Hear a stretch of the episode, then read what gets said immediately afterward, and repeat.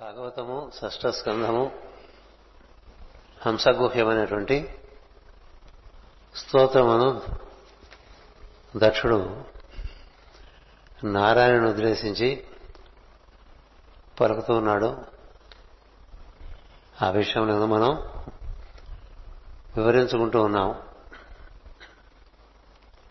విచిత్రం ఏంటంటే ఈ భాగవతం ముందుగా ఒక ఒకసారి చూద్దాం అనుకుంటాను కానీ ఎందుకన్నా నాలుగు వారాల నుంచి ముందుగా చూడటానికి వీలుపట్టలేదు ఇక్కడే చూడాలి.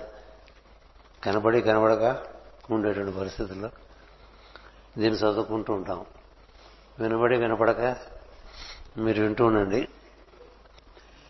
ఇద్దరు వాదించుకొనిస్తున్నప్పుడు అందు వాదించవలసిన విషయము భేదించినట్టు విషయము మళ్ళా సంబంధించినట్టు విషయము అని ఈ అనియు ఈ అంతర్యామి ఆయన నీయందే ఉత్పన్నమవుతున్నావు కదా.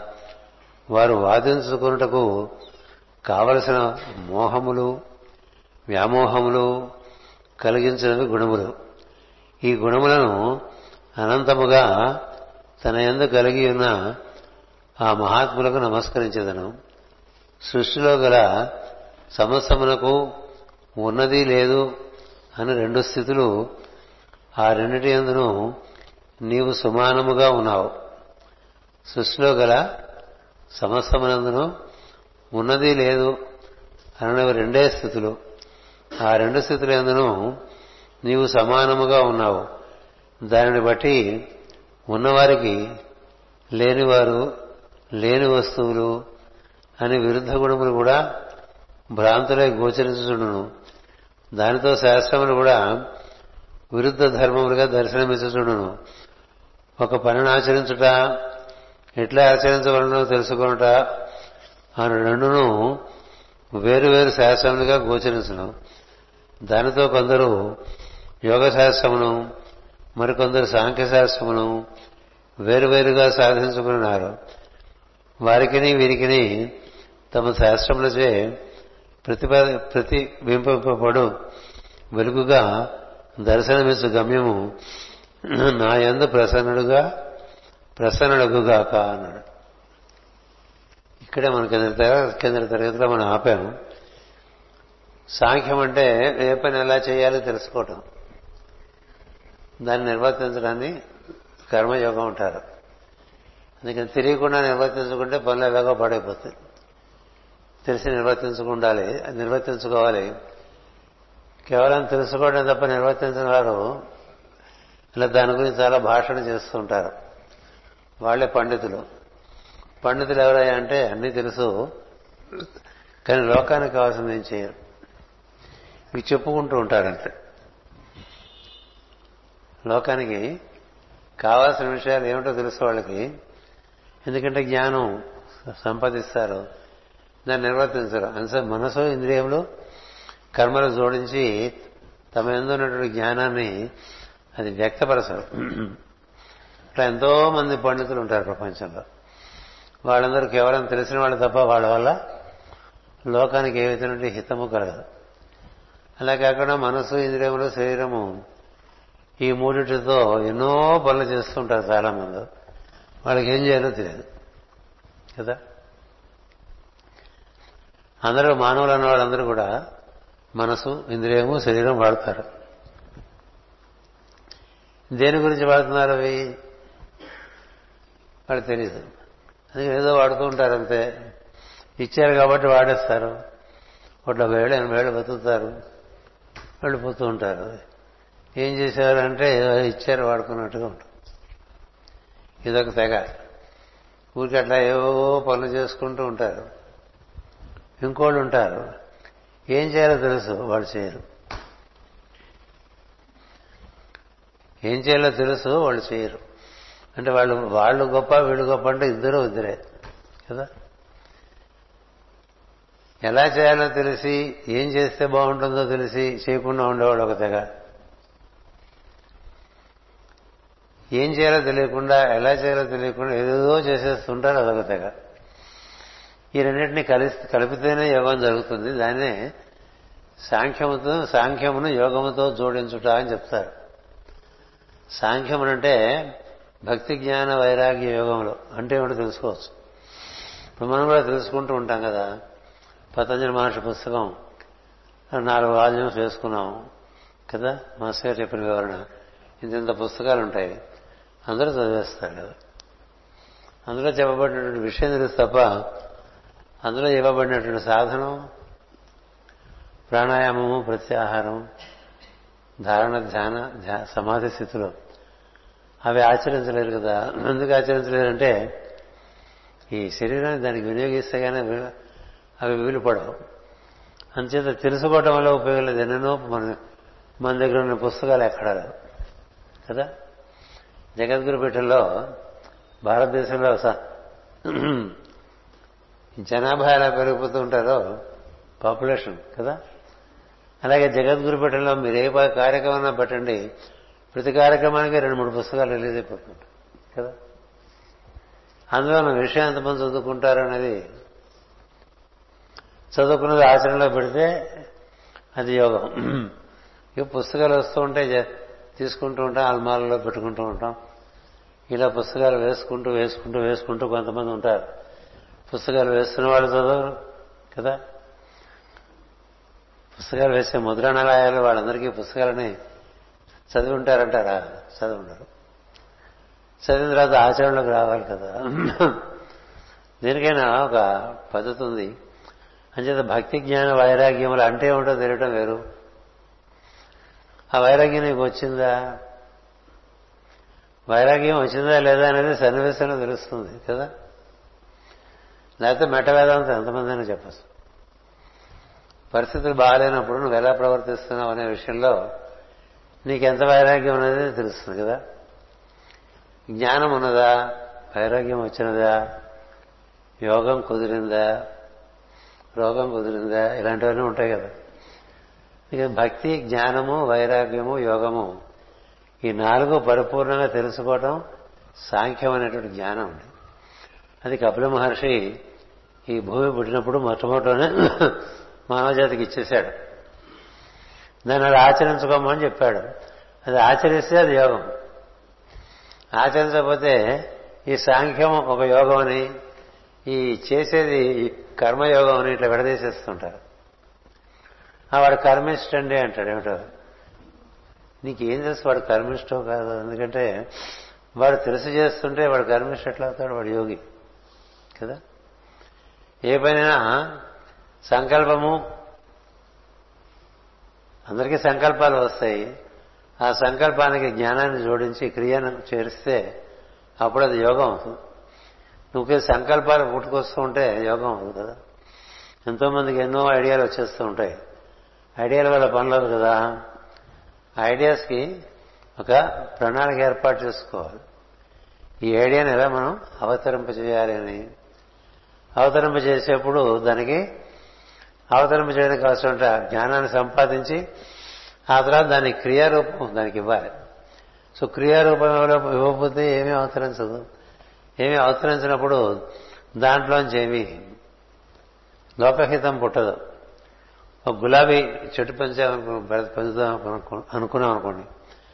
గులాబీ మొక్క పెంచాలనుకుంటూ ఉంటాం అనుకుంటే చాలుగా. అనుకుంటే చాలదు కదా. ఒక కొంత మట్టి ఒక కుండ పూల కుండి ఏర్పాటు చేసి అందులో ఆ గులాబీ మొక్కను పెట్టి దానికి రోజు నీళ్ళు పోస్తే కదా నీకు గులాబీ వస్తుంది. అప్పుడు కదా ఆ గులాబీ వాసన నీకు కానీ ఇతరులకు కానీ వినియోగపడుతూ ఉంటుంది. అందుకని కొంత మనకి అవ్యక్తమైన లోకంలో ఆలోచన దానికి సంబంధించిన జ్ఞానము దాన్ని ఎలా నిర్వర్తించుకోవాలనేటువంటిది కనపడకుండా మనలో ఉంటుంది. కనపడేది ఏంటంటే మనం వేసిన మనం తెచ్చిన మట్టి వేసుకున్న తెచ్చుకున్నటువంటి కుండి అందులో వేసిన మొక్క అందులో పెరిగిన గులాబీ. అదే దానికి తర్కాణం. ఈ గులాబీ ఇలా పెరిగిందిరా అంటే దీని వెనకాల సంకల్పం ఉన్నది జ్ఞానం ఉన్నది క్రియ ఉన్నది కదా. మీరు మూడు కనబడకుండా ఎప్పుడూ ఉంటాయి. వాటిని మనం నిర్వర్తించినప్పుడు మనకి లోకహితం కలుగుతుంది. ఇలా ఈ కర్మతో జోడిస్తేనే జ్ఞానాన్ని కర్మతో జోడిస్తే అది యోగము ఈ తెలిసి మాత్రం తెలిసి చేయకుండా ఉండేవాళ్ళు తెలియకుండా ఏవేవో చేసేవాళ్ళు. వీళ్ళు చాలా ఎక్కువ ఉంటారు. అందుకని ఈ కర్మయోగము జ్ఞానయోగము క్రియాయోగం ఇట్లా విడదీసుకుంటూ ఉంటారు అందరూ. విడదీయడానికి అనేది ఒకటే యోగం. ఒకటే యోగం అన్నది. ఏమిటి యోగం అంటే నీలో ఉన్నటువంటి ఈశ్వరుడు నీకు సంకల్పాన్ని ఇస్తాడు. ఆ సంకల్పానికి అనుగుణంగా జ్ఞానాన్ని పొంది ఆ జ్ఞానం మనకు క్రియారూపంగా మనం కలిగించి దాన్ని భూమి మీద అవతరింపజేయటం. కనబడే భాగం కొంత ఉంటుంది కనబడని భాగం కొంత ఉంటుంది. అందులో మూడు భాగాలు కనబడవు ఒక భాగం కనిపిస్తుంది. సో ఏ పనైనా ఇలా జరిగింది అంటే దీని వెనకాల మూడు ఉంటాయన్నమాట. ఇప్పుడు ఇలా మనం ఒక ప్రార్థనాలయం ఏర్పాటు చేసుకున్నాం అనుకోండి. ఈ ప్రార్థనాలయం ఏర్పాటు చేసుకోవడానికి ముందు ఉండేటువంటి ఆలోచన కనబడదు కదా? కనబడదు. ఈ ఆలోచన అంతా ఉండి ఇది కట్టలేదనుకోండి ఇది ఉన్నట్టు తెలియదు కదా. అందుకని అది ఒకటి కుదరదు ఇది ఒకటి కుదరదు. అందుకని ఈ సాంఖ్యం అని కర్మయోగం అని రకరకాలుగా పండితులు విపరీతంగా వివరణిస్తూ ఉంటారు భక్తి యోగం ఉంటారు భక్తి యోగం కూడా ఇందులో భాగమే. అన్నిటి అందరూ భగవంతుని చూస్తూ అన్నిటి నుంచి దాన్ని దర్శనం చేసుకుంటూ ఈ కార్యక్రమాలను నిర్వర్తించుకుంటూ మీరు వెళ్తూ ఉంటే మనం భగవద్గీతలో ఉండేటువంటి అన్ని యోగాలు సోపాన క్రమంలో మనకు అనుభూతికి వస్తాయి తప్ప అది ప్రత్యేకమైన యోగములు కావాలి అన్నం తింటుంటే అన్నం యోగం అని కదా? సంసారంతో ఉంటే సంసార యోగం. ఇట్లా మనకి రకరకాలుగా చేసిన ప్రతిదానికి పేరు పెట్టుకోవచ్చు. దేంతో కూడి ఉంటే అది యోగం అంతే కదా? అంతే కూడి ఉండటాన్ని యోగం అంటారు. అసలు యోగం అనేది పదానికి అర్థం అంటే ఈశ్వరుడు జీవుడు కూడి ఉండటం. ఈశ్వరుడు జీవుడు కూడి ఉన్నప్పుడు జ్ఞానం ప్రకాశిస్తూ ఉంటుంది. ఆ జ్ఞానాన్ని నిర్వర్తించుకుంటూ ఉంటాడు. అందుకని అంత పరిపూర్ణుడిగా ఉంటాడు. ఈ విధమైన పద్ధతి ఉండగా దాన్ని రకరకాలుగా విమర్శించుకుంటూ వివరించుకుంటూ చర్చించుకుంటూ ఏ పని చేయకపోవడం వల్ల ఈ మానవజాతి ఇలా ఉండిపోయింది. ఈ భూమి మీద మానవజాతి ఇట్లా ఇరుక్కుపోయిందని చెప్తారు. ఎందుకంటే ఇక్కడికి వచ్చి ఇదంతా అనుభూతి చెంది ఇతర లోకాల్లోకి ప్రవేశించవలసిన ప్రవేశించవలసిన మానవజాతి ఇక్కడే ఉండిపోయి ఇక్కడే మళ్ళీ పుడుతూ మళ్ళీ చచ్చిపోతూ మళ్ళీ పుడుతూ మళ్ళీ చచ్చిపోతూ మళ్ళీ వ్యాపారం పనులు చేసుకుంటూ ఏంది చక్రం తిరిగితే మళ్ళీ అలాగే వచ్చేస్తుంది. ఇప్పుడు ఇవాళ రోజులాగా మళ్ళీ రాదా? మళ్ళీ ఆదివారం రాదా? వస్తుంది. మళ్ళీ భాగవతం చెప్పుకుంటాం కదా. ఇట్లా ఎన్నిసార్లైనా చెప్పుకోవచ్చు. నువ్వు చూస్తున్నావా మరి భాగవతంలో అంతర్యామి దర్శనం అని చెప్తున్నారు కదా. అంతర్యామి దర్శనం ఎంత జరుగుతుంది? అన్నిటి ఎందో అంతర్యామి ఉన్నాడు అని మాటి మాటికి మాటి మాటికి మెత్తటి సుత్తితో నెత్తి మీద కొడుతున్నట్టుగా చెప్తుంది భాగవతం కదా? ఇప్పుడు ఎన్నిసార్లు చెప్పుకున్నా మనం ఎన్ని సంవత్సరాలుగా చెప్పుకున్నా ఒకటే విషయం. ఒకే ఒక తత్వం ఇన్ని రకాలుగా ఉన్నది. దాన్ని అన్నిటి ఎందుకు దర్శనం చేస్తుండు. నీకు తదనుకున్నటువంటి విశేషమైన అనుభూతి ఉంటుంది. నీకు ఏ విధమైనటువంటి ఘర్షణ ఉండదు అని కదా? అది అలా ఆచరిస్తే కదా మనకి ఆనందాన్ని ఇస్తుంది ఆ సత్యం తెలుస్తుంది. ఆచరించినప్పుడు ఆ సత్యం తెలియదు కదా. ఇలా మనం చాలాసార్లు చెప్పుకున్నా ఇవాళ ఆదివారం ఎలా జరిగింది చూడండి. ఎవరికి వారే? ఎవరికి వారే? ఇవాళ మనకి పొద్దున్న దగ్గర నుంచి సాయంత్రం వరకు అంతర్యామి భావన ఎంత ఉన్నది? ఇతర భావన ఎంత ఉన్నవి? కదా? అంతర్యామి లేని చోటు లేదు అంతర్యామి లేని నిండని వస్తువు లేదు. అంత కాలమంతా అంతర్యామితోనే నిండి ఉన్నది. ఆయన అంతర్యామి గుర్తురాడు కదా. అంటే నీకు తెలిసింది నీకు గుర్తు రాకపోతే నీకు యోగం జరుగుతుందా? నీకు తెలిసింది నీకు ఆచరణలోకి వస్తేనేగా యోగం జరిగేది. అందుకే తెలిసింది ఆచరణలోకి తెచ్చుకోవటం అనేటువంటిది కాకుండా రకరకాలుగా ఏవేవో చేసుకుంటూ ఉంటారు. అందుకని ఇక్కడ ఏం చెప్పారంటే సృష్టిలో గల సమస్తమునకు ఉన్నది లేదు అనేవి రెండు స్థితులు. ఆ రెండిటి ఎందును నీవు సమానముగా ఉన్నావు.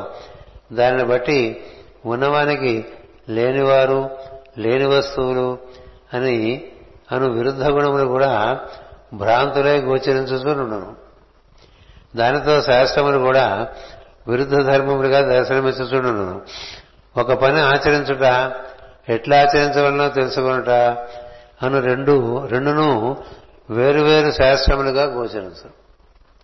ఒక పని ఆచరించుట ఎట్లా ఆచరించవలనో తెలుసుకొనుట అనునవి వేరు వేరు శాస్త్రములుగా గోచరించును. దానితో కొందరు యోగ శాస్త్రమును మరికొందరు సాంఖ్య శాస్త్రమును వేరువేరుగా సాధించుకున్నారు. వారికిని వీరికిని తమ తమ శాస్త్రముల ప్రతిబింబింపబడు వెలుగుగా దర్శనమిస్తున్న గమ్యము నా ఎందు ప్రసన్నుడుగాక. వీళ్ళిద్దరికీ యుద్ధంగా కనిపిస్తున్నా నా వరకు రెండిట్లోనూ ఒకడే దర్శనం ఇవ్వాలని కోరుకుంటున్నాడు దక్షుడు. ఇక్కడ దక్షుడు కోరుకుంటున్న ప్రార్థన ఏంటంటే ఇలా ఉండేవాడు ఉంటారు ఇలా తెలుసుకుని ఏం చేయకుండా ఉండేవాడు. తెలియకుండా చాలా చేసేవాళ్ళు ఉంటారు కదా. సో వాళ్ళను వీళ్ళలోనూ ఉన్నదెవరు ఎవరు వాడు నాకు దర్శనం కావాలని అడిగాడండి అంతకుముందు ఇంకో ఉదాహరణ చెప్పారు. కొంతమంది ఒకప్పుడు ఉన్నట్టుగాను తర్వాత లేనట్టుగాను కదా మనకి. ఇప్పుడు మన ముందు వెళ్ళిపోయిన వాళ్ళందరూ లేరని కదా అనుకుంటూ ఉంటాం. లేరా? ఉన్నారు. ఉన్నారు కానీ వాళ్ళు అవ్యక్తంలోకి వెళ్ళారు. అందుకని కనపడితే ఉన్నట్టు అంతకుముందు ఉన్నారు కదా. అంతకుముందు ఉన్న వాళ్ళు ఇప్పుడు లేకపోవటమే ఉండదు నీ దృష్టి భేదమే. నీ దృష్టిలో నీ అవగాహనలో ఉండేటువంటి లోటు వల్ల లేని వాళ్ళు అనేవాళ్ళు కొంతమంది ఉంటూ ఉంటారు. కదా? కానీ భగవద్గీ భగవద్గీతలో మొట్టమొదటిలోనే చెప్తారు శ్రీకృష్ణుడు. ఉన్నవాళ్ళు ఎప్పుడూ ఉన్నారు. కొత్తగా ఎవరు రారు? ఉన్నవాళ్ళే కనపడుతూ ఉంటారు కొంతకాలం. కొంతకాలం అదృశ్యమైపోతారు. మళ్ళీ కొంతకాలం మళ్ళీ ఇంకో రకంగా కనిపిస్తూ ఉంటారు. అందుకని సృష్టిలో ఉన్నది ఏది ఎక్కడికి పోదు లేనిదేది కొత్తగా కొత్తగా రాదు అని. అంచేత కొంతమంది ఉన్నారని ఒక ప్రవర్తన కొంతమంది లేరని ఇంకొక రకమైన ప్రవర్తన మనలో ఉంటుంది. కదా? అలా ఉండకూడదు నాకు అని కోరుకుంటున్నాడు ఆయన. మనకి సృష్టిలో గల సమస్య మనకు ఉన్నది లేదు అన్నవి రెండు స్థితులు. ఆ రెండింటి ఎందు నీవు సమానముగా ఉన్నావు.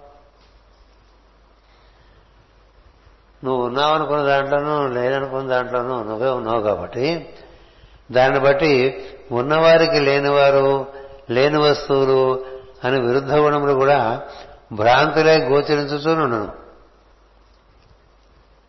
అందుకని మనం మామూలుగా ఉన్నవాళ్ళు కూడా ఇప్పుడు రవిశంకరు ఇంకోరు ఇంకోరు నలుగురం కూర్చొని మాట్లాడుకుంటున్నాం అనుకోండి ఈ లోపల రవిశంకర్కి ఏదో ఫోన్ వచ్చి బయటకు వెళ్ళాడు అనుకోండి అప్పుడు రవిశంకర్ లేడనుకుని రవిశంకర్ మీద ఏమైనా మాట్లాడుకుంటున్నాం అనుకోండి అది ఎట్లా ఉంటుంది? రవిశంకర్ ఉన్నాడుగా? రవిశంకర్ వినడనుకుని మనం రవిశంకర్ గురించి ఏదైనా మాట్లాడుకున్నాం. మామూలుగా ఇద్దరు కలిస్తే మూడోవాడి గురించి ఏం మాట్లాడుకుంటారో మనకు తెలుసుగా? తెలుసుగా? అలా మాట్లాడుకుంటున్నప్పుడు అది వినేవాడు అక్కడ ఎవడా లేడా? రవిశంకర్ ఉండబోసు అంతర్యామి ఉంటాడు. అంతర్యామి అన్ని చోట్ల ఉంటాడు కదా. నువ్వు ఎదురో ముఖప్రీతి మాటలు వెనక ఇంకో మాటలు మాట్లాడే వాళ్ళందరూ ఏం తెలిసిన వాళ్ళు అంటారు వాళ్ళు తెలిసిన వాళ్ళేనా?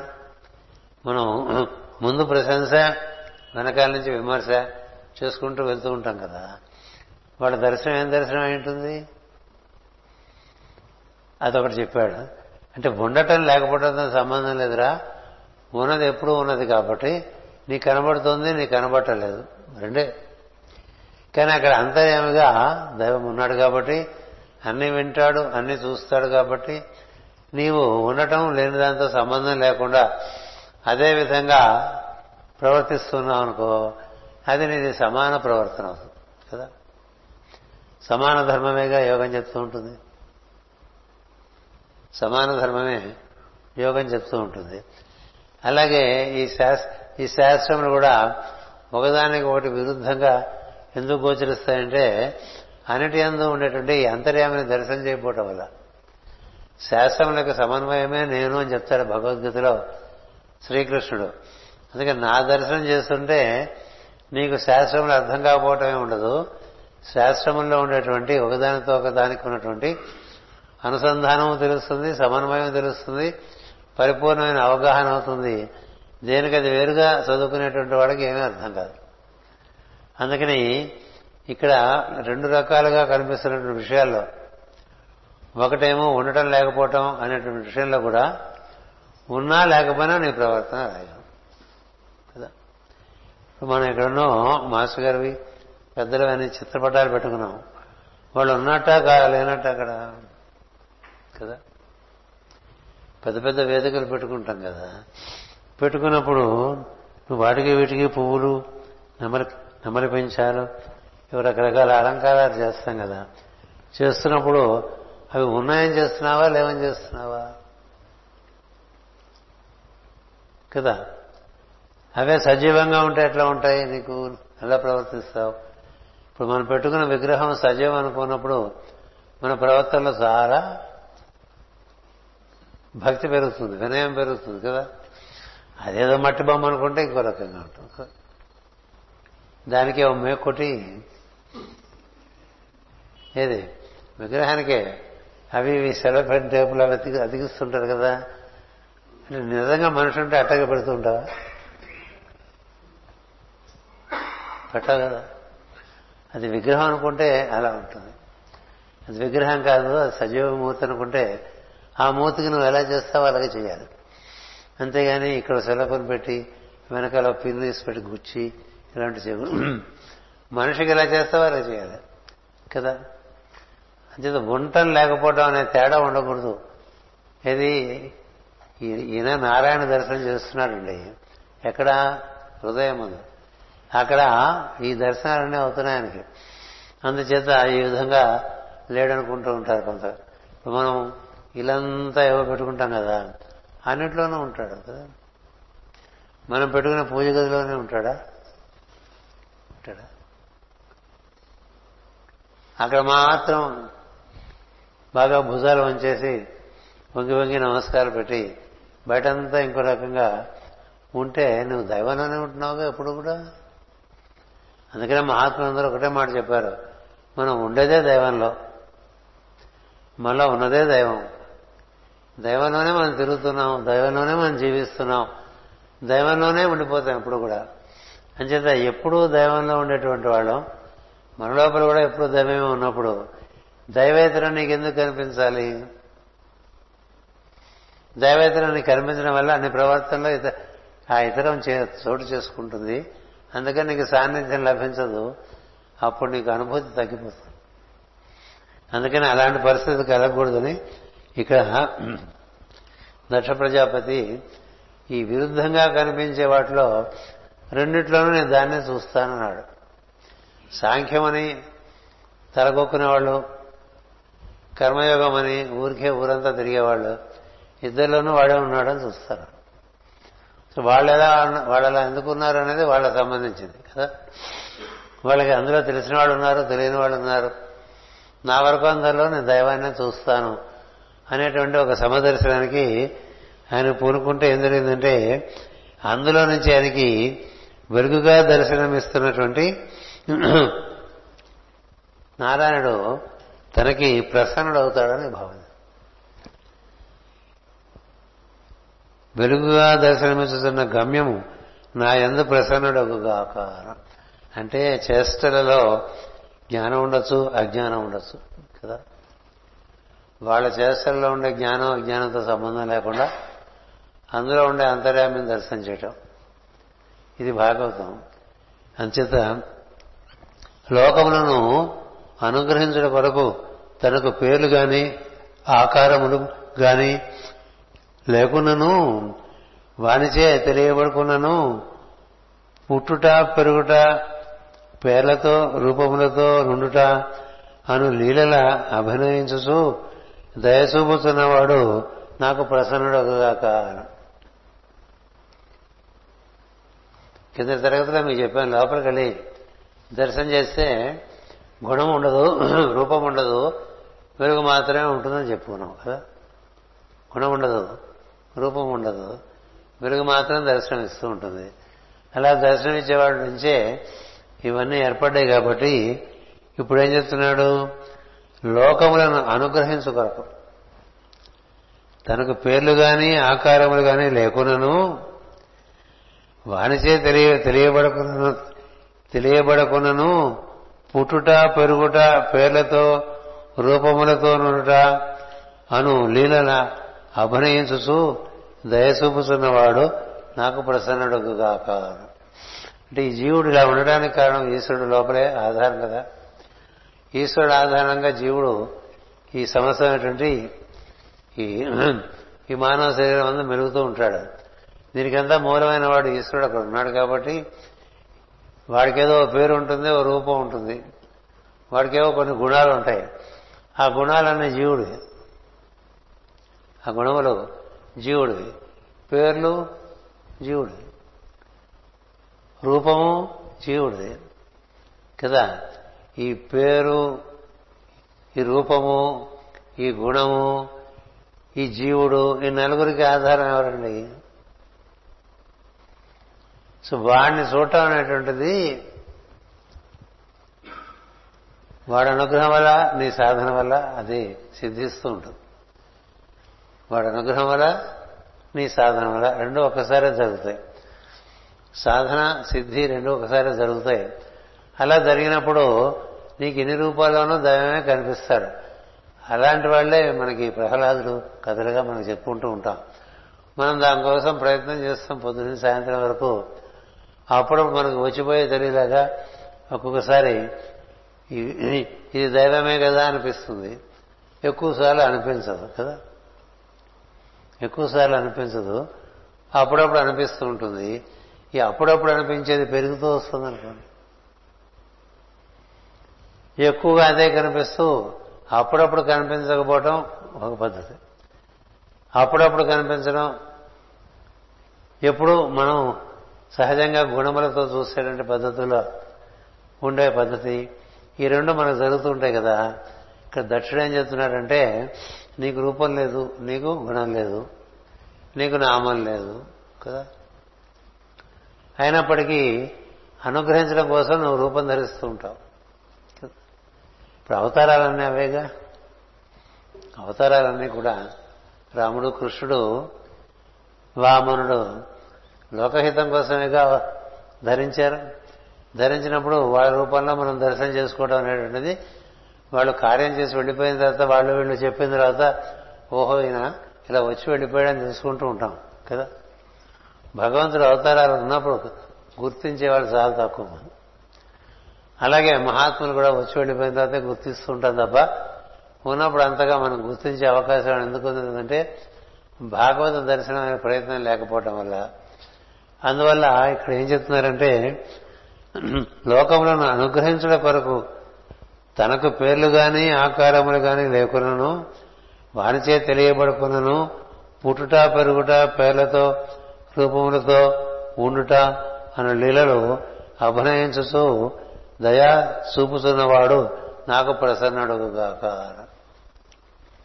ఇప్పుడు ఇంతమందిలో ఉన్నటువంటి ఈశ్వరుడు మనకి ఎవరి ద్వారా అయినా ప్రసన్నుడవచ్చు. ఎవరి ద్వారా అయినా ప్రసన్నుడు ఎవరికి ప్రసన్నుడవుతాడు? ఈ దృష్టి ఉన్న వాళ్ళకు ప్రసన్నుడవుతాడు. అందుచేత ఇవన్నీ పైకప్పులుగా భావన చేసి ఈ కప్పులు అంటే పొరల పొరలుగా మనం పైన వేసుకున్నటువంటి తెరలు అనుకోండి ఆ తెరలు కూడా వాడు ఏర్పాటు చేశాడు.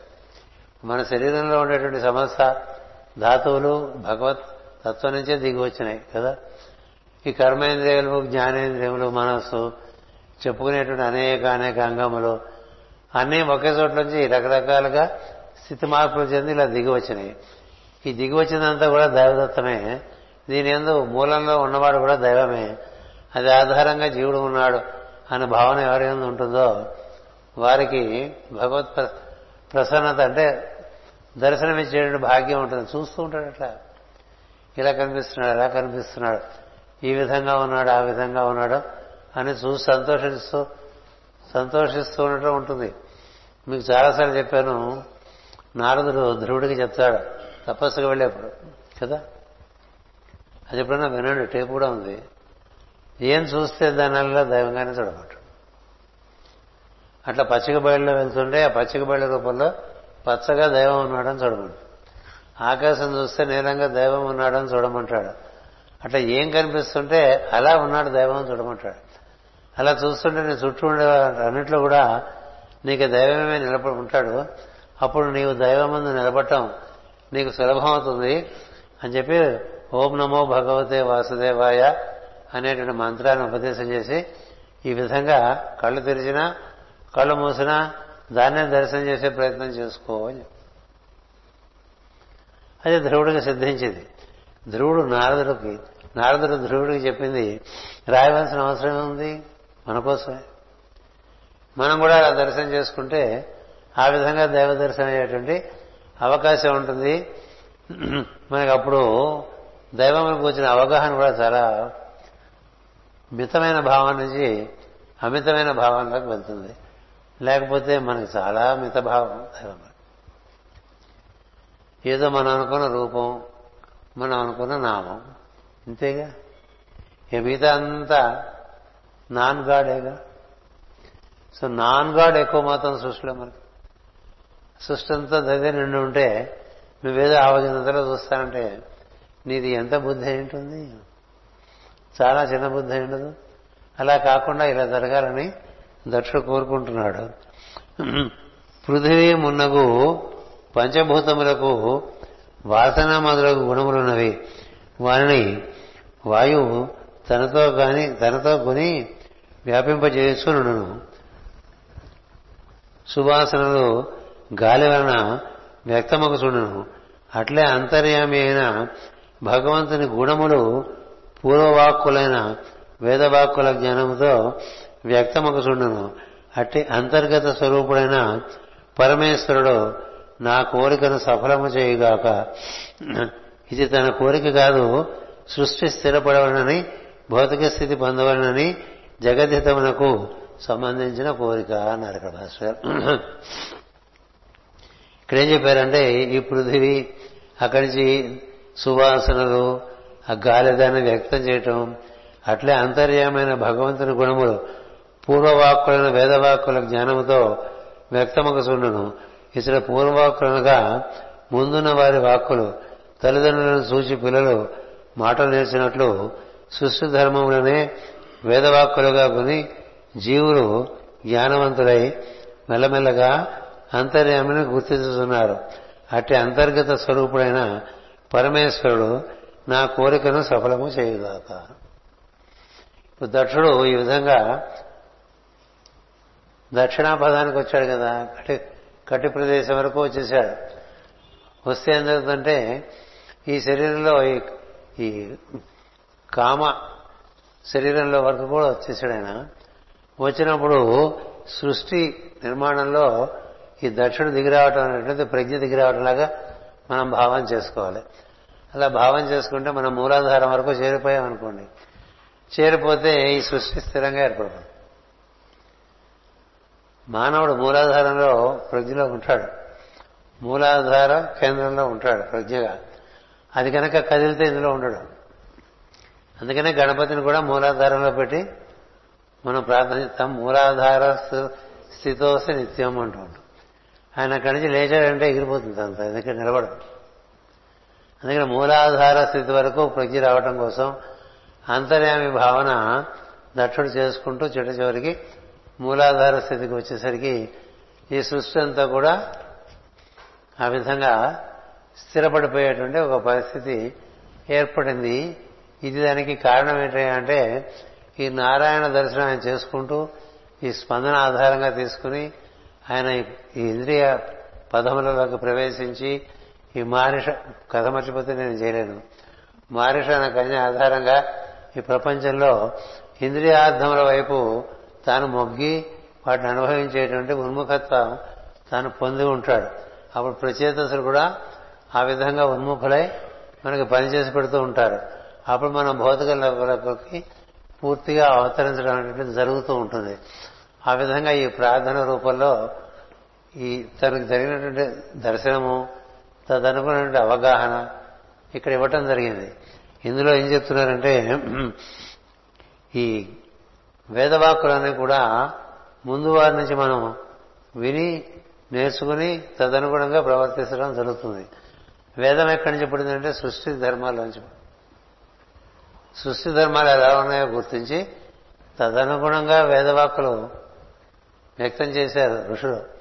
మీకు ఆ వివరం బాగా తెలియాలంటే పురాణ పురుషుల్లో మాస్టర్ చక్కగా రాశారు. ఈ వేదవాక్కులన్నీ ఏ విధంగా వ్యక్తమైనది సృష్టి ధర్మాలు చూస్తూ ఉంటే అందులో నుంచి చెట్లు పక్షులు ఆకాశము పంచభూతాలు వీటిలోంచి వచ్చే శబ్దాల్లోంచి పుట్టినవే వేదవాక్కులుగా పట్టుకొచ్చారండి. ఉన్నదే దానికి ఒక వ్యక్తి రూపం ఇచ్చారు దానికి ఒక విధానం ఇచ్చారు. అదే విధంగా మనం నిర్వర్తించుకుంటే మనం కూడా సృష్టితో మనం అను అనుసంధానం చెందేటువంటి అవకాశం కలుగుతుంది. దానికి ఇంకొక ఉపమానం ఇచ్చారంటే పెద్దవాళ్ళు మాట్లాడుతుంటే విని చిన్నవాళ్ళు మాట్లాడలే కదా?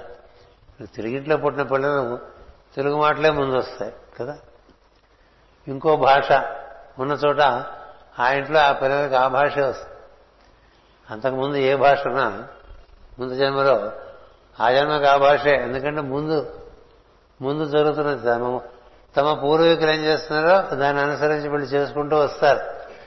అట్లా ఒక పక్క నుంచి సృష్టి ఏర్పడుతుంటే అందులోంచి కలిగే శబ్దాలు గుర్తించి వేదవాకులు ఏర్పరిచారు. దాన్ని అనుసరించి పెద్దవాళ్ళు మనకి రకరకాల వేదవాకులు మనకు అందించారు. వాటిని అనుసరించుకుంటూ మనం ముందుకు పోతూ ఉంటాం. ఇలా సాగిపోతూ వస్తున్నది కదా సృష్టి అంతా కూడా.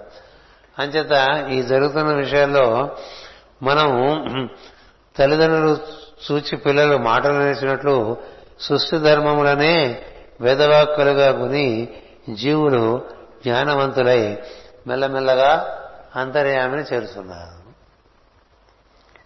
మనకి వేదం వేరుగా ఉంటుంది మన జీవితం వేరుగా ఉంటుంది కదా. అదేదో కాసేపు వాళ్ళు అరచెడిపోయినట్టుగా ఉంటుంది మనకి. కదా? ఒక ఏదో రుద్రాభిషేకం పెట్టుకున్నాం అనుకోండి వాడు మూడు గంటలు బాగా హోరాహోరి రుద్ర నమ్మకం చమ్మకం చదువుతుంటే ఇలా చెవులు గింగిలు ఎత్తుతాయి అయిపోయింది వేదం అంతే అందులో చెప్పేదంతా చుట్టూ ఉండేవే చెప్తారు. మీరు రుద్రం మీరు అర్థం తెలుసుకుంటే అంటే అప్పుడు గోడ ఏసీ టేబుల్ లైట్ ఇలాంటివి లేవు కాబట్టి ఆ ఉపమానాలు వాళ్ళ. అప్పుడు ఏమేమి ఉన్నాయో సృష్టిలో ఉండేవి అవన్నీ నువ్వే అవన్నీ నువ్వే అని చెప్తారు అది మనకి మామూలుగా సృష్టిలో సహజంగా కనిపించేవన్నీ వాడు చూసి అది నువ్వు ఇది నువ్వు ఇది నువ్వు ఇది నువ్వు. అది కూడా నువ్వే ఇది కూడా నువ్వే ఇది కూడా నువ్వే అని చెప్తారు. అవి చదువుకుంటే అర్థం చదువుకుంటే ఎట్లా ఉంటుందంటే ఈ గోడ నువ్వే ఈ ఏసీ నువ్వే ఈ చిత్రపటం నువ్వే ఆ ప్లాస్టిక్ కుర్చీ నువ్వే ఈ మైక్ నువ్వే ఆ కెమెరా నువ్వే ఇట్లా అనుకున్నా అనుకుంటే అదే నమ్మకం. మీరు పోలి చూసుకోండి. అందుకని ఏమైంది? నీ చుట్టూ ఉండేదే నీకు దైవంగా ఉన్నాడని చూపిస్తుంది. అందుకే చుట్టూ ఉండేది దైవంగా చూడకుండా బాగా రుద్రనమ్మకం నూట ఇది పదకొండు పదకొండు చేసేస్తూ ఉంటాం కదా. ఇది మనకి శివరాత్రి వచ్చిందంటే శివుడే భయపడతాడు. ఓ బాబాయ్. భయంకరమైనటువంటి భయంకరమైనటువంటి కంఠధ్వనులు ఒకటి. అందులో ఏమీ అనుదాత విదాత స్వరాలు ఏమీ ఉండవు. రెండు తర్వాత నిద్రపోతూ ఉంటారు. ఏవో రకరకాల బాధపడుతూ ఉంటారు అరుస్తూ ఉంటారు. ఇదా రుద్రనమ్మకం అనుకుంటాడు రుద్రుడు. ఇది వినటానికి ఆయన కదా. మరి అదే విధానం ఎందుకంటే ఇలా తయారయ్యాము అందుకని ఆయన అంతర్యామని చూడు మాలో అని చెప్పాలని రుద్రుడికి మనం చెప్పాలి. మేము చదివేది అంటాం నువ్వు అంతర్యామని చూడు మమ్మల్ని బాధపెట్టగానే. అని చేత ఇట్లా పెద్దల దగ్గర నుంచి ముందు వారి దగ్గర నుంచి తర్వాత వారు నేర్చుకున్నట్లుగా ఈ సృష్టి ధర్మాలన్నీ నేర్చుకుంటూ ఈయన ఇలా వచ్చాడు దక్షుడు. ఈ విధంగా నేను ఇంతవరకు వచ్చాను. కామాన్ని పట్టుకుని వచ్చాను. ఇక్కడ నన్ను స్థిరం చేయమని అడిగాడు ఆ విధంగా ఇక్కడ చెప్పారనమాట చెప్పడం జరిగింది. ఇట్లు భక్తి పరవశుడై చక్కని సూక్తములతో స్థుతించుతున్న దక్షిణ ఎదుట నారాయణుడు ప్రత్యక్షమయ్యాను అది కదా మనకి మేరు పర్వతము చర్యలలో నీలమణులు గనులు బయటపడినట్లు ఆభరణముతో కూడిన నల్లని రూపముతో గరుత్మంతుని ముప్పుపై విష్ణుమూర్తి పాదద్వయము గోచరించను. కొంచెం భయాశ్చర్యములు కలిగించు. దిగ్గజములు ఎత్తి నిలబడిన తొండముల వలె విష్ణుమూర్తి ఎనిమిది బాహములు దర్శనమిచ్చాను. శంఖచక్ర గదా పద్మములు ఖడ్గము ధనస్సు పాశము చర్మ కవచము అనబడు ఆయుధములను ధరించి చిరునవ్వు మగముతో చల్లని చూపులతో సజ్జనులను బ్రోవ చూచుచూ ప్రత్యక్షమయ్యాను. బంగారు కాశకోక ధరించి కుండనోముల కాంతి తళుక్కుమనుచుండగా నిలబడను. మనం చదువుకుంటూ ఉంటాం మామూలుగా నారాయణ కవచం చదివేటప్పుడు మొట్టమొదటి చదువుతాం ఇది. ఏమిటది? నిత్యాత్మానం పరంధ్యాయే ధ్యేయం షట్శక్తి విరీతం విద్యా తేజస్ తపమూర్తిం. ఇమం మంత్రం ఉదాహర ఉదాహరేతని. హరిర్వదధ్యాన్. మమ సర్వరక్షాన్. న్యస్తాంగి పద్మ పతగేంద్ర పుష్టే దరారి చర్మాసి గదేషు దధానం వస్త్ర గుణోష్ట బాహుని చదివేస్తాం ఇదే అది. దాని యొక్క తెలుగు తాత్పర్యం అంచేత భగవంతుడు దిగిరావటం అంటే గరుత్మంతుడు మూపురం మీద అష్టబాహువులతో కూడి ఆయుధాలు పెట్టుకుని రకరకాలుగా వర్ణించారు కదా. ఈ విధంగా దర్శనం మామూలుగా ఇలాంటి దర్శనం తరచూ భాగవతంలో చెప్తూ ఉంటారు. ఇది మనకు కూడా ఏం జరుగుతుంటే హంస గుహ్యమైనటువంటి స్తోత్రం చేస్తూ హంస శబ్దాన్ని బాగా ధ్యానిస్తున్నటువంటి దక్షుడికి ఈ హృదయం ముందు భగవంతుడు హంస అంటే గరుత్మంతుడే. దాన్ని అధిష్ఠించి ఉన్నటువంటి దైవం కనిపించాడమని భావన చేసుకోవాలి మనకి. ఈ శిరస్సు నుంచి దిగి వచ్చేస్తాడు. నీలాకారంగా ఉంటాడు. నీలాకారంగా ఉంటాడు. అంచేత ఇక్కడ మీకు ఈ వర్ణన చేసుకున్నప్పుడు మీరు ధ్యానం చేసేప్పుడు ఆ విధంగా ధ్యానం చేసుకోవచ్చు.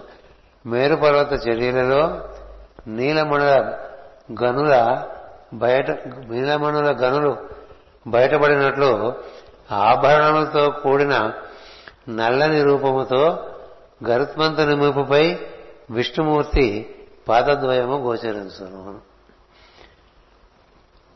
మేరు పర్వత చర్యలో మేరు పర్వతం అంటే మన సహస్రారం.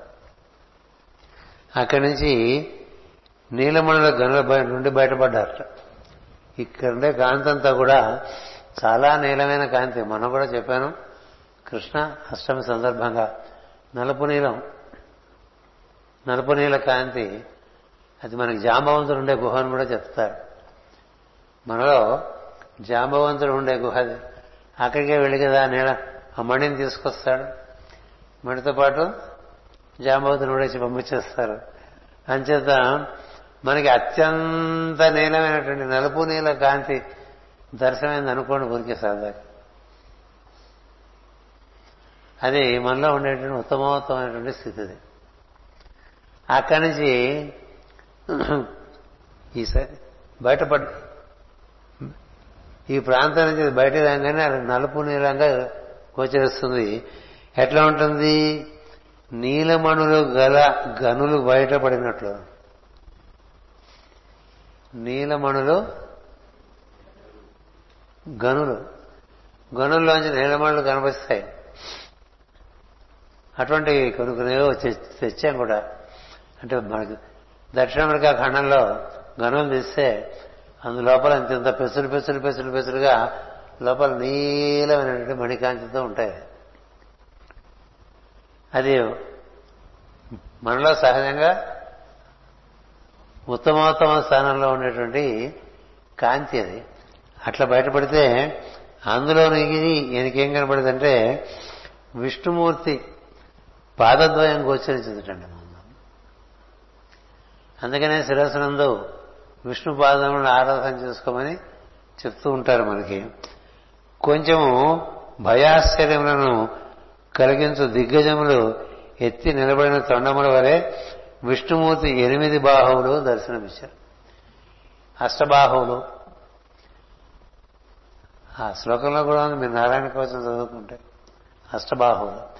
అష్టబాహువులోనూ రకరకాల ఆయుధాలు ఉంటూ ఉంటాయి. ఈ అష్టబాహువులు కనిపించినట్టండి అవి ఎలా ఉన్నాయంటే ఏనుగు తొండాలే ఉన్నాయట. అంటే బలిష్టంగా పుష్టిగా ఉన్నాయని చెప్పడానికి విష్ణుమూర్తి ఎనిమిది బాహువులు దర్శనమిచ్చాను శంఖ చక్ర కదా పద్మములు ఖడ్గము ధనుస్సు పాశము చర్మ కవచము దరారి చర్మ శిగదేశు చాపపాశమటం అనబడు ఆయుధములను ధరించి చిరునవ్వు మగముతో చల్లని చూపులతో సజ్జలను ప్రోవ చూసుచూ ప్రత్యక్షమయ్యను. బంగారు కాశకోక ధరించి కుండలముల కాంతి తళుకు మనసుండగా నిలబడను. ఎప్పుడైతే ఆ రూపం అంతా కనిపిస్తుందో కటి ప్రాంతం నుంచి బంగారు కాంతిగా కనిపిస్తుంది. పైనంతా నీలం కాంతిగా. ఈ కాంతులన్నీ కూడా ఈ చక్ర బాగా ధ్యానం చేసుకుని యోగంలోనూ తంత్రశాస్త్రంలోనూ దర్శనం చేసిన వాడు ఉన్నారు. బాగా శిరస్సు పైభాగం అందు నలుపు నీలం. అక్కడి నుంచి ముఖంలోకి వచ్చేసరికి కొంచెం పల్సటి నీలం. అంటే కొంచెం తెలుపు నీలం అనమాట ఆకాశం రంగు. అక్కడి నుంచి కంఠం దగ్గర వచ్చేసరికి ఇంకా తెల్లగా ఉండే ఆకాశం రంగు. అక్కడి నుంచి ఇంకా కిందకు వచ్చామంటే కొంచెం మరకతన రంగు కనిపిస్తుంది. అక్కడి నుంచి ఇంకా హృదయ ప్రాంతానికి వచ్చేసరికి బంగారు కాంతి వచ్చేస్తుంది. ఇంకా కిందకు వచ్చేస్తే అక్కడ సింధూరం కాంతి వస్తుంది. ఆ తర్వాత మనకి ఇత్తడి ఇవన్నీ వచ్చేస్తాయి. అన్ని కాంతులు వచ్చేస్తాయండి. ఈ పైనుంచి కింద వరకు అన్ని కాంతులతో కూడి ఉంటాడు దైవము. అంచేత ఆ విధంగా దర్శనమైంది దక్షుడికి అనేటువంటిది ఇక్కడ చెప్పారు.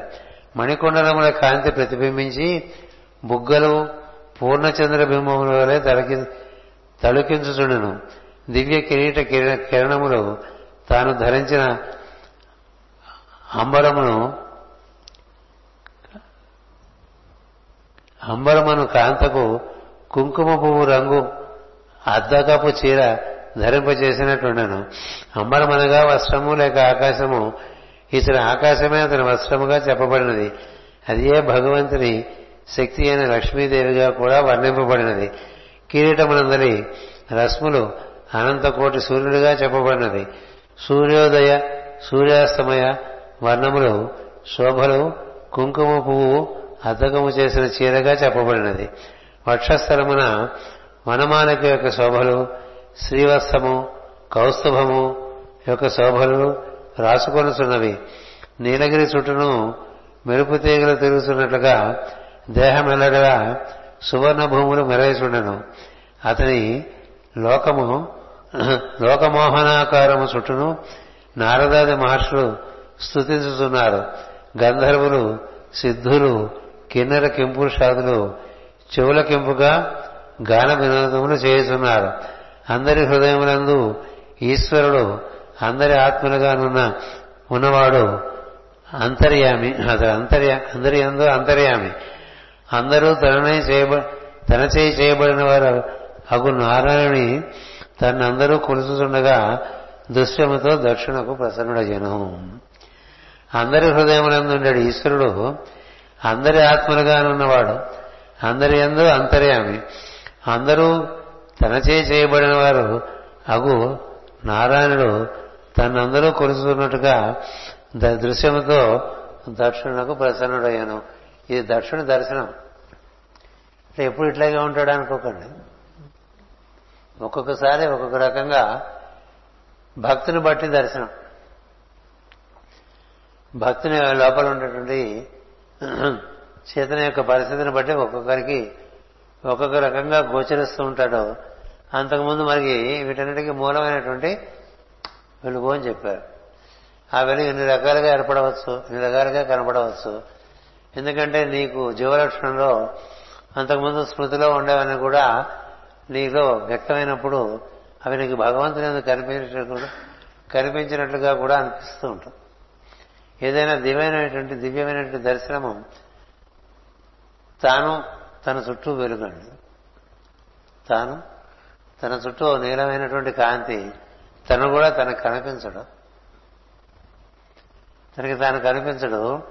తన చుట్టూ ఎటు చూసినా పైన కింద పక్కన అటు పక్కన ఇటు పక్కన దశ దిశలోనూ అంతా నీలంగా కనపడదు.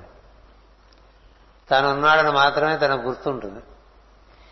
తనున్నాడని ఉన్నాడని గుర్తుండేది తప్ప తన రూపం కూడా ఉండదు. అందుకని మనకేమిస్తారంటే ఒక వృత్తము అందులో ఉండేటువంటి బుందువు దాన్ని బాగా ధ్యానం చేయమని చెప్తారు కదా? The circle with the central point. నువ్వే సెంట్రల్ పాయింట్. నీ బట్టి నీ హొరైజన్ నీ బట్టి నీ దర్శనం. అట్లా దర్శనం జరిగింది దక్షుడికి. అనంతమైనటువంటి నీలమైనటువంటి కాంతి దర్శనం. ఈయనకి ఎలా కలిగింది? ఆయన చుట్టూ చాలా మంది ఆయన చేత నుంచి ఏర్పడినటువంటి ఈ నారదాది ఋషులు ఈ గంధర్వులు మునులు దేవతలు వారందరూ ఆయన చుట్టూ చేరి ఆయన స్తోత్రం చేస్తున్న వాడిలాగా కనిపించడం జరిగింది.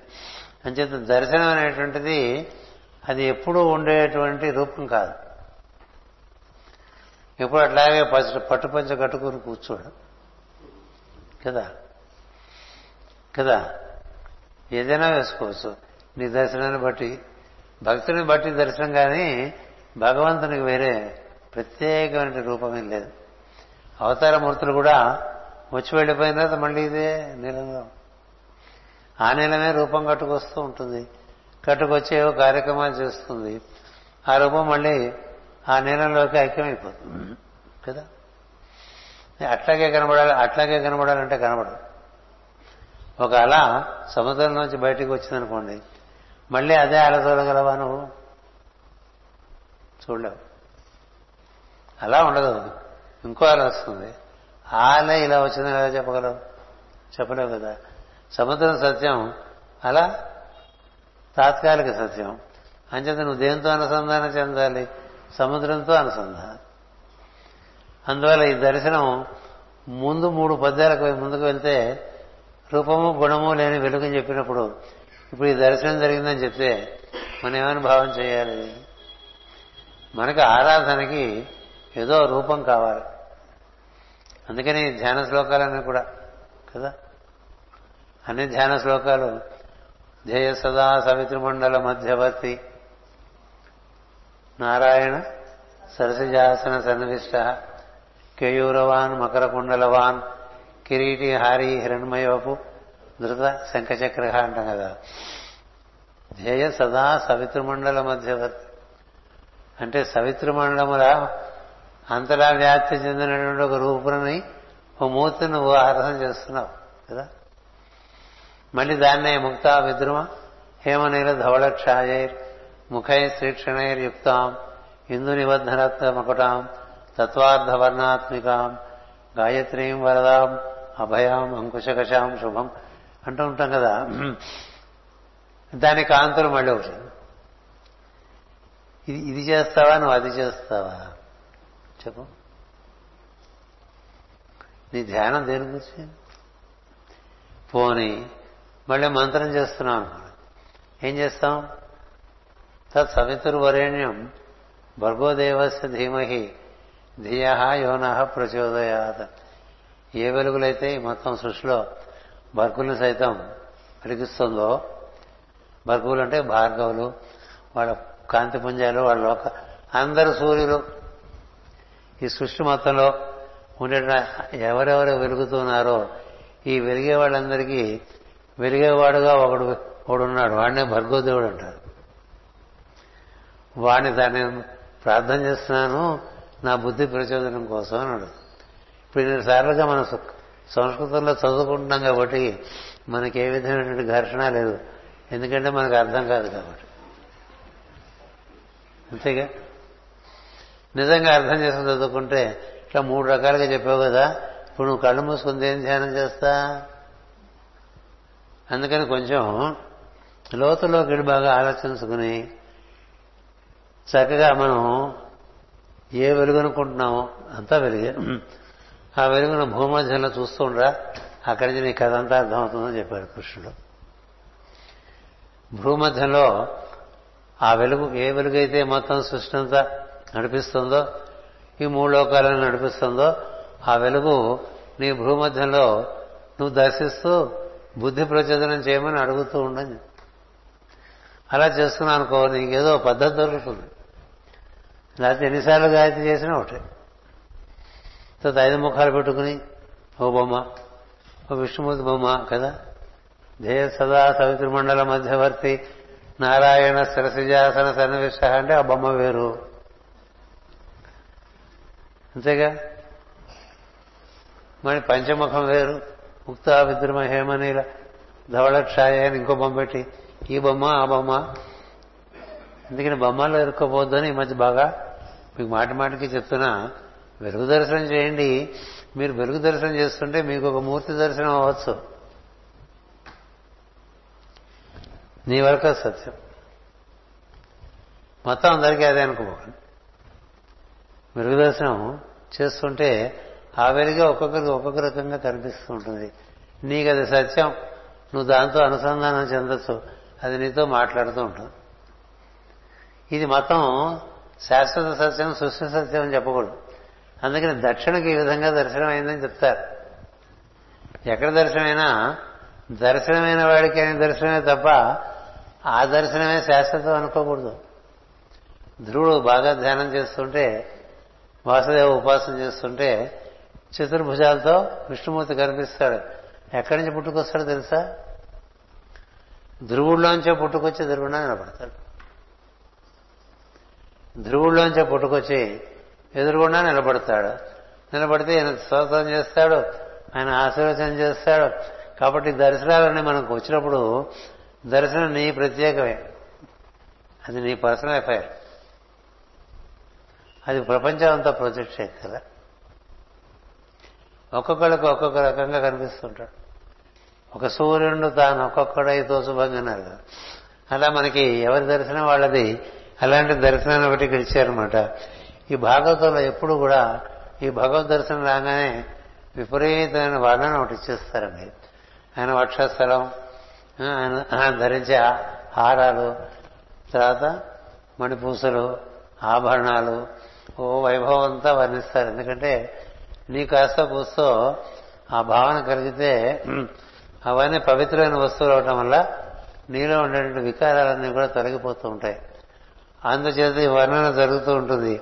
ఇక్కడ మనకి వక్షస్థలమున వనమాలిక యొక్క శోభలు శ్రీవత్స కౌస్తవముల శోభలు రాసుకొనుసున్నవి నీలగిరి చుట్టూను మెరుపు తీగలు తీరుస్తున్నట్లు దేహమెల్లడల సువర్ణ భూములు మెరవేసుండెను అతని లోకమోహనాకారము చుట్టూను చేరి నారదాది మహాములు స్థుతించుతున్నారు గంధర్వులు సిద్ధులు కిన్నెర కింపురుషాదులు చెవులకింపుగా గాన వినోదములు చేస్తున్నారు.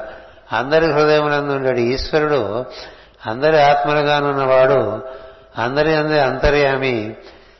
అందరూ తనచే చేయబడిన తనచే చేయబడిన వాడగు నారాయణుడు. తన అందరూ కొలుతున్న దృశ్యముతో దక్షిణకు ప్రసన్నుడయ్యను.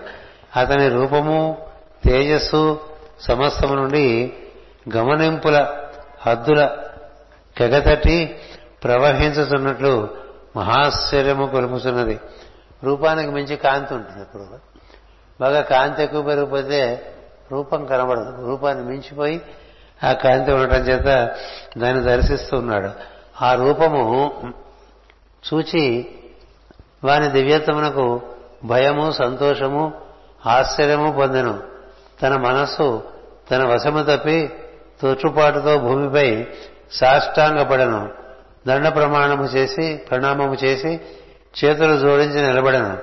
సెలయేళ్ళు వేగమున ప్రవహింపగా వరద నిండి తీరములకు తాకి జలముల అటు ఇటు కడలి కదలి ఇంకనూ చోటు చాలక సముద్రమునకు పోయి తనిన నది యొక్క సంచలనము వలె అతని సర్వాంగములకు కంపించను.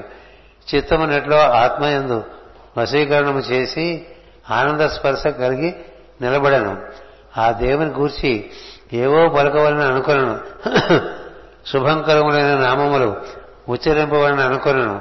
పవిత్రములైన లీలను వర్ణింపవలను అనుకొనను. అతని శౌర్య ప్రతాపములను కీర్తింపవలను అనుకొనను. తన మనోరథమును నోరారా చెప్పవలను అని అనుకొనను. ఇంతలో తాను కోరిన సంతతి అతని సృష్టికి సంబంధించినదే గాని తనది కాదని జప్తి కలిగి మౌనంతో నిలబడను. ఇట్లా నిలబడిన దక్ష ప్రజాపతిని చూచి సర్వజీవ దయాస్వరూపుడవు సర్వజీవ హృదయస్థుడు సర్వజ్ఞుడు అగు నారాయణుడు అతని భావమును గ్రహించి ఆత్రులను పోషించుగట్టి సంభాషణములతో ఇట్లా నేను అన్నాడు. ఈయనకి ఆనందమయ లోకంలో గడిపాడు దర్శనంతో. ఆనందమయ లోకంలో ప్రజకి ఏం మాట్లాడడానికి ఏం రాదు. అదొక తన్మయ స్థితి. ఏం మాట్లాడలేడు. ఉంటుంది ప్రజ్ఞ ఇలా పొగడదాం అలా పొగడదాం అలా కీర్తిద్దాం అని అనుకున్నాడు కానీ మాట్లాడు. ఏవేవో చేద్దాం అనుకుంటాడు ఏమి చేయలేడు. అవి ఇవి తెచ్చి పూజ చేద్దాం అనిపిస్తుంది ఏం చేయలేడు. ఎందుకంటే తను ఆ తత్వంతో బాగా ఏకీభావం చెందడం చేత ఈ జ్ఞానేంద్రియములు కర్మేంద్రులు అవని వసల్లో ఉండవు. ఎట్లా కొట్లా చిత్తం వసల్లో తెచ్చుకుని సాష్టాంగా పడి నమస్కారం చేశాడు. ఏదేదో చెప్పేద్దామని తపత్రపడుతున్నాడు పడుతుంటే భగవంతుడు అర్థం చేసుకున్నాడు. చేసుకుని ఆయనే సంభాషణ మొదలుపెట్టాడు. అంటే ఇది వినపడటం మొదలుపెట్టింది. కనబడటం మొదలుపెట్టిన తర్వాత వినబడటం మొదలుపెట్టింది. ఇప్పుడు ఎనిమిది అయింది కానీ ఒకటి చదువుతారు. నీ తపస్సునకు మెచ్చితిని. ఇట్లు భక్తితో నా వరమును వైభవముగా పొందినట్టి అర్హుడుగా నీవు గాక మరెవడున్నాడు? నీ తపస్సుకు మెచ్చితిని. ఇట్లు భక్తితో నా వరమును వైభవముగా పొందిన పొందినంతటి అర్హుడు నీవు నీవుగాక మరెవరున్నారు? ఇక తపస్సు సారును ఈ జీవరాశులకు నిజమైన వైభవములు కలుగుగాక మా హృదయములు గల కోరిక కూడా ఇది. అంటే భగవంతుడు హృదయం వరకు వచ్చాడు కదా అక్కడ ఉంటాడు. అక్కడ ఉండి మన సమస్త కోరికలు నిర్వర్తించడానికే నేను వచ్చాను. నువ్వు తపస్సు చేయడం వల్ల నీ పని జరిగింది నా పని జరిగింది. నువ్వు తపస్సు చేయడం వల్ల నీ పని జరిగింది. నా పని జరిగింది. ఎందుకంటే నేనెందుకు వచ్చానంటే నీ ఒక్కడి కోసం కాదా. ఈ జీవరాశులందరూ కూడా హృదయశ్రేణి నాతో సంబంధం పెట్టుకుని సమస్తమైనటువంటి ఆనందానుభూతి పొందవచ్చు కదా. అందుచేత ఈ జీవరాశులకు నిజమైన వైభవములు కలుగుగాక మా హృదయమున గల కోరిక కూడా ఇదియే. ఇది నీ వలన వ్యక్తమై స్థిరపడినది అని. అందుకని ఈ భూమి మీద చక్కటి అనుభూతి పొందడానికి కావాల్సినటువంటి సమస్తమైనటువంటి నిర్మాణము అమరిక అన్ని పరిపూర్ణంగా ఈ ఆరవ స్కంధంలో ఈ ఈ దక్షుడు దక్షిణాపదానికి దిగిరాటం వల్ల ఏర్పడినట్టుగా సృష్టిగత మనకు చెప్తుందండి. మనమే దక్షులం. దక్షుడు అంటే అహంకార ప్రజ్ఞ. దక్షలా దిగిరావటం వల్లే మనం కూడా దిగొస్తాం. మనలో ఇదే కథ కుమారస్వామి కథ కూడా చెప్తూ ఉంటారు. నిన్నతోటి మొదలు పెట్టారు సరదాగా. శనివారం క్లాస్ కింద భగవతత్వం ఎంత దిగి వస్తే అంత మేర మనకి అనుభూతి ఉంటుంది కదా. అంచేత భగవంతుడు ఈ భూమి మీదకి బాగా దిగిరావటానికి జరిగిన ప్రయత్నాల్లో సృష్టి ప్రయత్నాల్లో దక్షుడు ఈ ప్రచేతసులు ఆధారంగా చేసుకుని ఈ మహర్షి ఇచ్చినటువంటి ఆకర్షణను పొంది ఇంద్రియ మార్గముల ద్వారా కామలోకాలకు ప్రవేశించి అక్కడ నారాయణ దర్శనం చేయటం వల్ల మనకి ఈ హృదయ స్థానం వరకు భగవంతుడు దిగివచ్చి మనం పిలిస్తే పలికేంత మేరలో అక్కడే మనం మన శ్వాస పీల్చే చోటే తాను నిలబడి స్థిరంగా ఉన్నాడని భావం చేసి ఎప్పుడైనా మనకి భగవంతుని తెలుసుకోవాలంటే ఒకసారి శ్వాస గుండె కొట్టుకోవటం ఆ రెండు గుర్తు తెచ్చుకుంటే నేను ఇక్కడే ఉన్నాను రా అని నువ్వు ఊరికి అటు ఇటు తిరిగి వస్తున్నావు తప్ప నేను ఎప్పుడు ఇక్కడ నేను ఎప్పుడూ ఇక్కడే ఉన్నాను అంటాడు. అదే కదా. నువ్వు ఊరంతా తిరిగిరా నేను ఇక్కడే ఉంటా కదా? అక్కడ హృదయంలో స్పందన ఉండబట్టు కదా నేను ప్రజ్ఞ ఎప్పుడు హృదయం చేరుతుంది? ప్రజ్ఞ హృదయం చేరదు మనది ఎందుకంటే ఈ కర్మేంద్రియాలు జ్ఞానేంద్రియాలు పట్టుకుని బయట ఏవేవో పనుల్లో తిరుగుతూ ఉంటాం కదా. తిరిగి వచ్చిన తర్వాత కూడా హృదయంలో దైవం ఉన్నాడు అనేది గుర్తురాదు. అది అక్కడ పెట్టాడో ఇక్కడ పెట్టాడో ఆ బొమ్మ ఈ బొమ్మ చూస్తుంటాం తప్ప నేను ఇక్కడ ఉన్నాను రా అని చెప్తుంటాడు ఆయన. హృదయం హృదయం. ఆ హృదయం పదానికి అర్థమవుతండి నాకు చాలా ఆనందం వేసింది విన్న తర్వాత మాస్టర్ గారు రచన రచనలోనే ఉంది. హృదయం అంటే నేను ఇక్కడ ఉన్నాను. ఎక్కడో చూస్తావేంటి నేను ఇప్పుడుంటే ఎక్కడో చూస్తా? ఇవాటికి మనకి దైవం హృదయంలో ఉన్నాడని అనిపించట్లేదుగా? మనం పెట్టిన గోడ పెట్టిన బొమ్మల్లోనూ లేకపోతే వేదిక పెట్టిన బొమ్మల్లోనూ వాటిలో చూస్తున్నాం కదా. నీ లోపల నీ అందు స్పందనాత్మకంగా ఉండే దైవాన్ని దర్శనం చేయడానికి మొదలుపెట్టాను మొదలు పెడితే అక్కడే నువ్వు ఆజ్ఞలన్నీ తీసుకుని బయటకెళ్ళి వెళ్ళి పనిచేస్తున్నావచ్చు మనం చూడండి ఇంట్లో నుంచి బయటకు వెళ్ళేప్పుడు పూజ గదిలోకి వెళ్ళి కొంతమంది దండం పెట్టుకుని పెని చెప్పి వెళ్తూ ఉంటారు బయటికి. అది కూడా లేదు నేను ఈ రోజుల్లో. ఎందుకంటే వీడు ఏదో అదో టైపు. పూర్వకాలం ఏదో ఒక పద్ధతి ఉండేది. ఇంట్లో ఒక దేవుడికి మందిరం అక్కడ దండం పెట్టుకోవటం అన్నీ అక్కడ చెప్పుకోవటం బయటకు వెళ్ళటం పనిచేస్తున్నాడు కొత్త బట్టలు తెచ్చుకుంటే అక్కడ పెట్టడం పసుపు కుంకుమ రాసి ఆ తర్వాత ఆ రోజు మర్నాడు వేసుకోవడం. కొత్త వస్తువు తెస్తే ముందు పూజ గదిలో పెట్టి ఆ తర్వాత వాడుకోవటం. ఏదైనా ముందు దైవాన్ని సమర్పణ చేయటం కదా. చేసి మనం స్వామి ఈ విధంగా తెచ్చుకున్నాను నీ అనుగ్రహం చేత దీని యొక్క అనుభూతి నేను పొందాలి అనే భావన కలగాలి కదా. అది ఆ పూజ గది ఎక్కడుందంటారు? హృదయంలో ఉంది. అందుకని హృదయంలో దైవంతో మనం పెట్టుకున్నాం అనుకో నీకు అప్పుడు అంత పెద్ద పూజ గది అవసరమే ఉండదు. కదా? చిత్రపటాలు అవసరం ఉండదు. Marble flooring చేసుకోక్కర్లేదు. ఓ వేదిక కట్టుకోక్కర్లేదు. అవన్నీ ఎక్కడి నుంచి వచ్చినాయండి? లోపల భావాలు బయట పెట్టాము. లోపల వదిలేస్తే.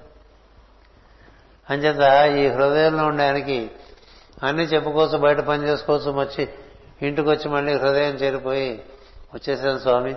పనులు బాగానే జరిగినాయని చెప్పుకోవచ్చు కదా? జరగలేదనుకోండి జరగలేదు స్వామి అని చెప్పుకోవచ్చు. ఏదైనా హృదయంతో హృదయంలో ఉండేటువంటి దైవంతో మాట్లాడటం నేర్చుకోవడం చాలా ముఖ్యం. ఎందుకంటే నేను ఇక్కడ ఉన్నాను రా నేను ఇక్కడ ఉన్నానని చెప్తుంటే మాటి మాటికి ప్రతి స్పందనలోనూ ఆ ఒక్కటే ఎందుకు గుర్తున్నదండి అది విచిత్రం కదా? ఎందువల్ల? మనకు అభ్యాసం లేకపోవటం వల్ల శ్రద్ధ లేకపోవటం వల్ల భక్తి లేకపోవడం వల్ల అది తప్ప మిగతావన్నీ చేస్తాం. ఎక్కడ చెప్పాలో అక్కడ చెప్పకుండా ఎక్కడెక్కడో ఏదో చెప్తుంటాం అందువల్ల ఈ సృష్టి కథలో ఈ ఆరో అధ్యాయంలో ఇక్కడికి ఒక స్థానం ఎక్కడ మొదలుపెట్టాం తెలుసా? సృష్టి కథ? మూడో అధ్యాయంలో మొదలుపెట్టాం. అక్కడి నుంచి ఇప్పుడు ఆరో స్కందం ఉంటాం మనం కదా భాగవతం. షష్ఠ స్కంధానికి ఈ పరిస్థితికి వచ్చాం మనం. ఇక్కడి నుంచి మళ్ళీ కథ ఉంటుంది. ముందుకు సాగుదాం స్వస్తి ప్రజాభ్య పరిపాలయంతాం. న్యాయేన మార్గేణ మహిమహేషా. గోబ్రాహ్మణేభ్య శుభమస్సు నిత్యం. లోకా సమస్త సుఖినో భవంతు. లోకా సమస్త సుఖినో భవంతు. లోకా సమస్త సుఖినో భవంతు. ఓం శాంతి శాంతి శాంతి.